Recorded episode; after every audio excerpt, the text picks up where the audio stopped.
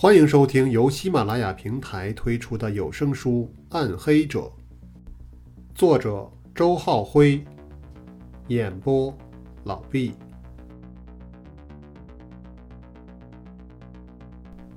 第十二集，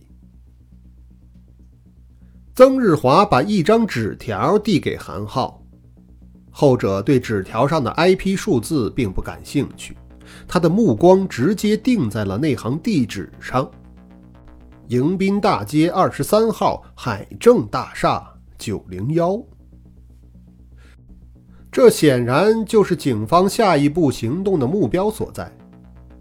十五分钟后，韩浩、尹健和曾日华已到达了相关地点。面对行色匆匆的警察，文化公司的前台接待不敢怠慢。他把三人安排到会议室之后，立刻把公司负责人和网管叫了过来。初步的询问证实，自从下午两点上班之后，便没有外人进入过公司，公司内的员工也没有离开过，这无疑是一个好消息。韩浩立刻命令尹健把住门口，此处位于九楼。只要门口无人出入，发帖者便没有逃离现场的可能。曾日华把纸条向网管展示：“呃，你看看这个地址对应的是哪台电脑？呃，这个，嗯，我得查一下才知道。”网管是个二十出头的小青年儿，梳着油腻腻的分头。可能是第一次和警察打交道，他说话磕磕巴巴的，显得有些紧张。小分头身边那胖胖的公司负责人立刻瞪起了眼睛：“这都不知道？你怎么做的工作？”刘刘刘刘刘总，呃，我们公司是是呃是是是动动动态的地址分布。小分头的脸涨得通红，向胖子努力解释着：“呃，这个 IP 肯定是公司内部的，但是具体哪台机器，我……嗯，我得再再再查一下。”刘总指着小分头的脑门：“我一再强调了啊，工作不怕细，你们年轻人就是做不到。我年轻那会儿……好了，这不是他的责任。”曾日华打断了刘总的话头，他把对方的胖手拨开，同时对小分头笑了笑：“嘿嘿，你快去查吧。”小分头拿着纸条，唯唯诺诺的去了。刘总颇是意犹未尽的咽了口唾沫，然后转头向韩曾二人换上笑脸，问道：“哎，哎，呃，警察同志，呃，这是出了什么事了？”是不是有人呃登录色情网站了？呃，这个不用查，一定是康山这个坏小子，我明天就把他给开了。韩浩懒得跟他饶舌，直接问道：“呃，你们公司一共多少员工啊？”“呃，连我是十二个人，我们是小公司，刚刚起步。”刘总一边说着，一边掏出名片盒递过来。呃，这是我的名片，请多多指点。曾日华接起一张名片，笑嘻嘻的端详把玩起来。韩浩则是礼节性的扫了一眼，又开始继续自己的话题。嗯，今天人都在吗？啊，都在，都在，都在。刘总忙不迭的回答着。呃，除了我和会计都在大厅里干活呢。韩浩拍拍曾日华：“去看看吧。”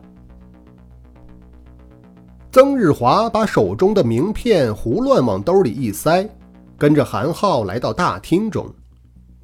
这里被一张张办公案隔成了十个小方格，方格里的员工们此刻都抬起头来，好奇地打量着这两个不速之客。韩浩的目光迅速地在众人身上扫了一遍，然后皱起了眉头。这十人中，倒有八个是女孩，两个男的，除了刚才那个小分头，便是一个身形如冬瓜般的矮胖小伙子。无论是谁，都很难把这些人和凶险的案犯联系起来。韩浩转过头看向曾日华，后者的神色却更加失望。他怔怔地苦笑了一下：“怎么是无线网？啊，对对对，呃，我们是全市首批无线网络客户。别看我们公司规模小。”但办公条件是一流的。刘总兴冲冲地向曾日华介绍道，见对方苦着脸毫无反应，他无趣地停住口，然后又冲着小分头吼了起来：“你怎么回事？查好了没有？”“呃，这个，这个，这有点奇怪。”小分头从自己的方格里别了出来。公司里的机器我都查了，今天登录时分配的都不是这个地址，怎么回事？韩浩压低声音问曾日华：“是不是你搞错了？”曾日华断然摇摇头：“没有搞错。”可他的神态却是沮丧的很。这个地址肯定是公司的网络用户，也确实，呃，确实有机器登录过，呃，在下午三点多钟的时候。不过那边那不是我们公司的机器。小分头一边解释，一边忐忑不安地瞟着身边的老板。嗯，不是公司的机器。刘总立刻又瞪起眼睛，不是公司的机器，怎么能登录我们的网络？小分头脸上的汗都急出来了，我我我没有设置密码。韩浩知道情况有变，再次追问曾日华：“到底怎么回事？”哎，这是无线网络，又没有设置登录密码。曾日华无奈地摇着头。理论上来说，只要配备了无线信号接收器，那么在信号覆盖区域内的任何电脑都可以通过这家公司的服务器来来登录网络。韩浩神色凝重。那这个区域有多大？哎呀，远远超出我们能控制的范围了。曾日华咧着嘴道：“哎，甚至都不用进入这座大厦。”如果嫌疑人配备了笔记本电脑，他至少可以在大厦附近三五十方呃不不不不三五十米的方圆内随意侵入这个网络。韩浩沉默无语，不得不接受眼前令人沮丧的事实。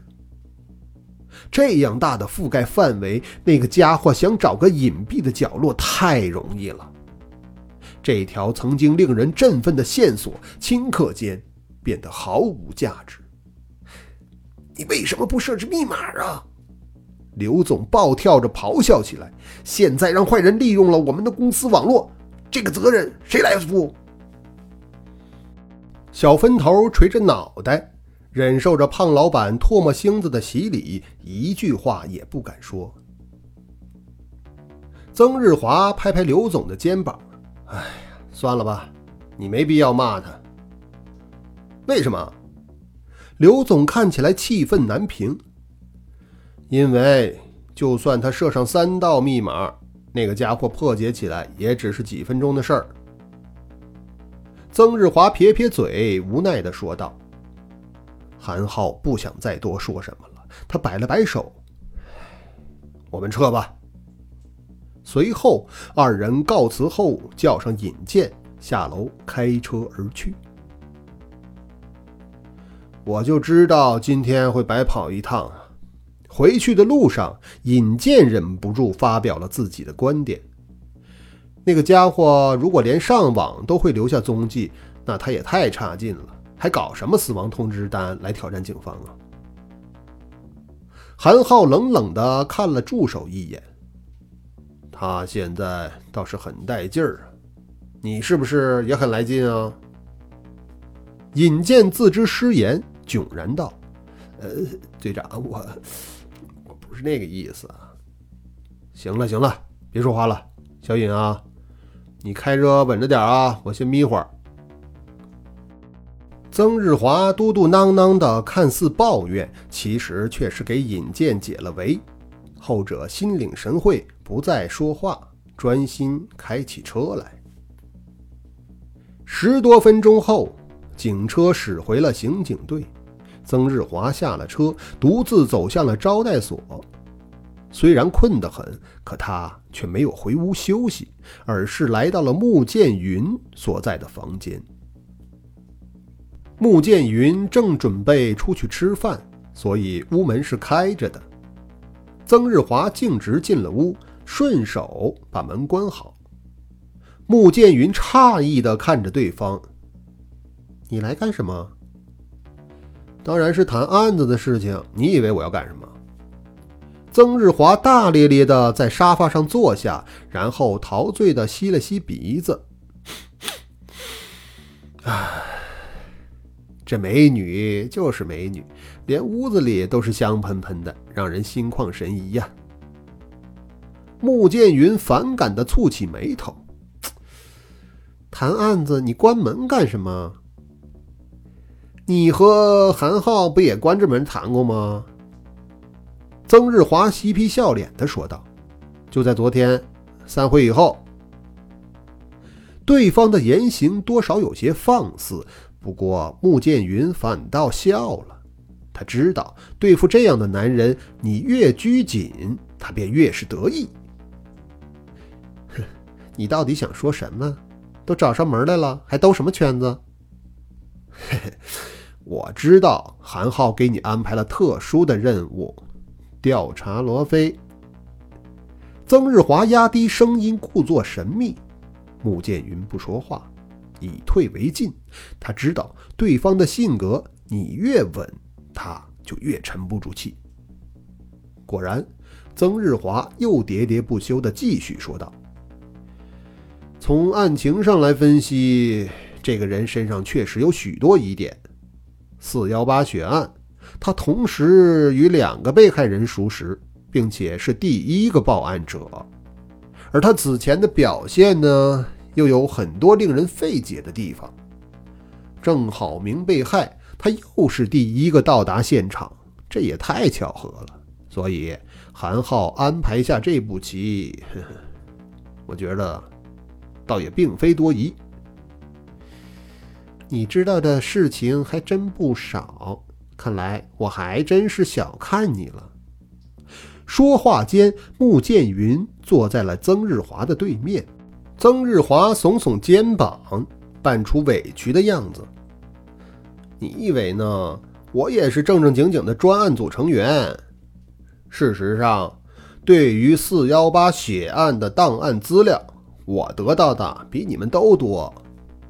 很多东西，韩浩都指着我去技术分析，这也算给我的特殊任务吧。哦，穆剑云品出了些滋味。他的眉头挑了挑，那你分析出什么了？曾日华不答反问。在四幺八血案之前，警校内还发生过一些案件，这些案件显然与四幺八血案有着某种联系。这个情况你了解吗？穆剑云摇摇头，嗯。韩浩没有给我相关的资料。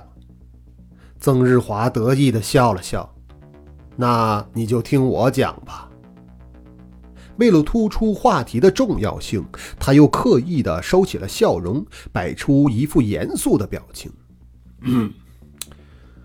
在四幺八血案发生前的半年内，警校内就曾出现过署名为 “Immunities” 的惩罚通知单。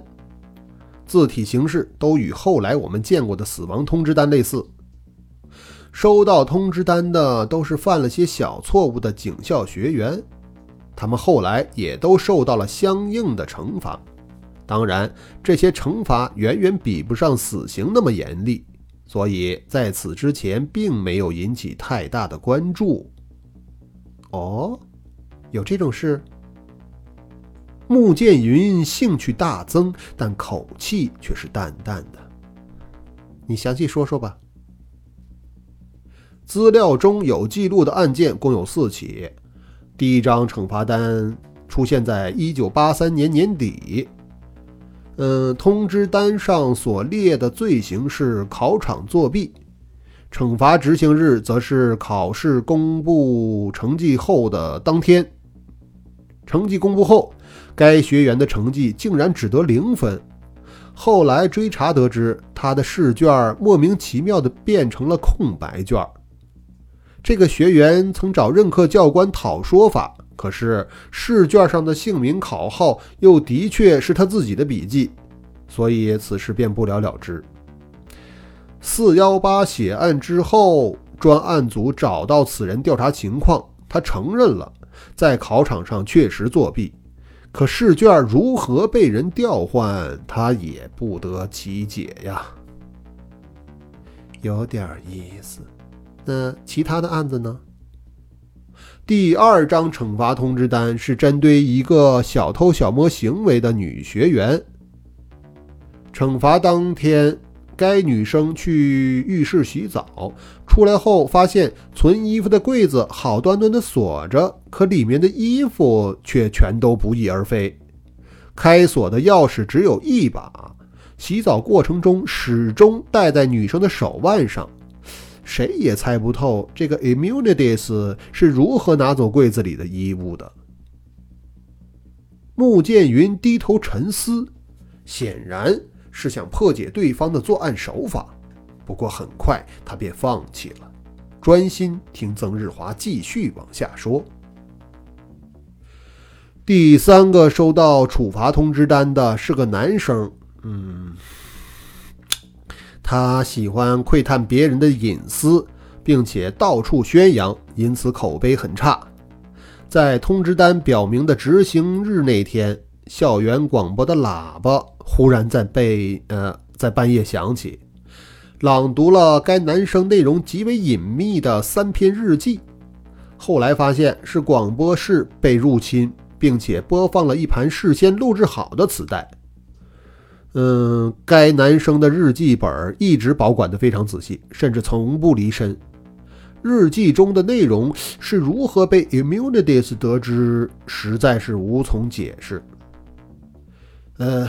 第四个收到通知单的也是男生，他的罪行是谈恋爱时脚踩两只船。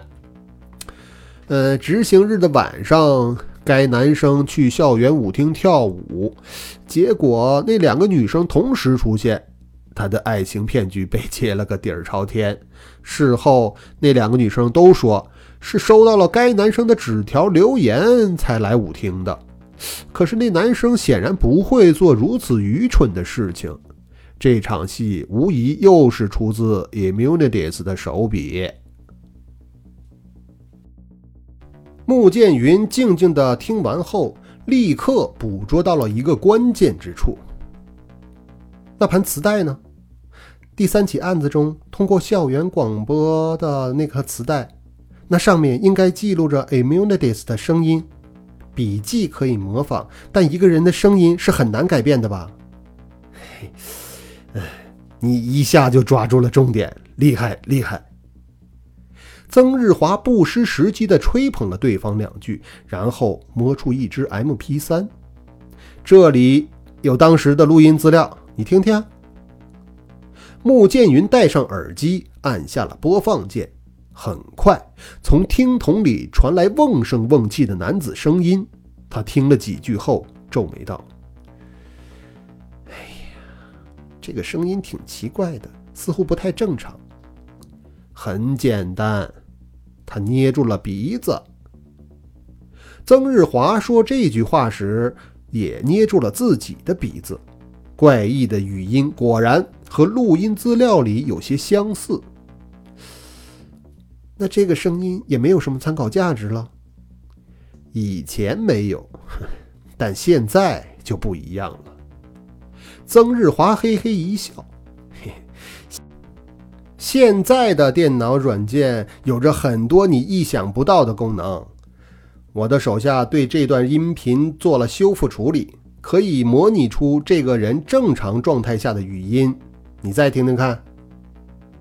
曾日华调节了一下 MP3，穆剑云听到耳机里男子的朗读声果然正常了许多。那声音似乎有些熟悉，但又无法确定的和什么人对上号。曾日华在一旁又开始解释：“这声音听起来很年轻吧？这说明十八年前此人应该是个小伙子。”再用软件做进一步的调整，我们可以模拟出此人十八年后步入中年的嗓音。他一边说，一边再次调节 MP3，嘴角则鬼兮兮地泛起笑容。听筒里的声音变得浑厚了一些。穆剑云愕然地瞪大了眼睛，脱口而出：“罗非。”的确。那略显低沉的嗓音和罗非极为相似，令人第一反应便是想到他。穆剑云惊讶的表情给了曾日华很大的成就感，他卖弄似的晃动脑袋：“嘿嘿，现在该知道你的那个任务有多重要了吧？”穆剑云摘下耳机。他凝眉思索了片刻后，很严肃地问曾日华：“这个情况，韩浩知道了吗？”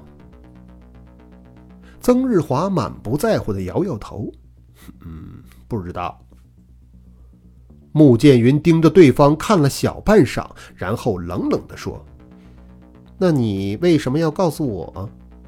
这个案子，你应该向韩浩负责。”曾日华却只是笑嘻嘻的。嘿 嘿我找个理由和美女说说话，不行吗？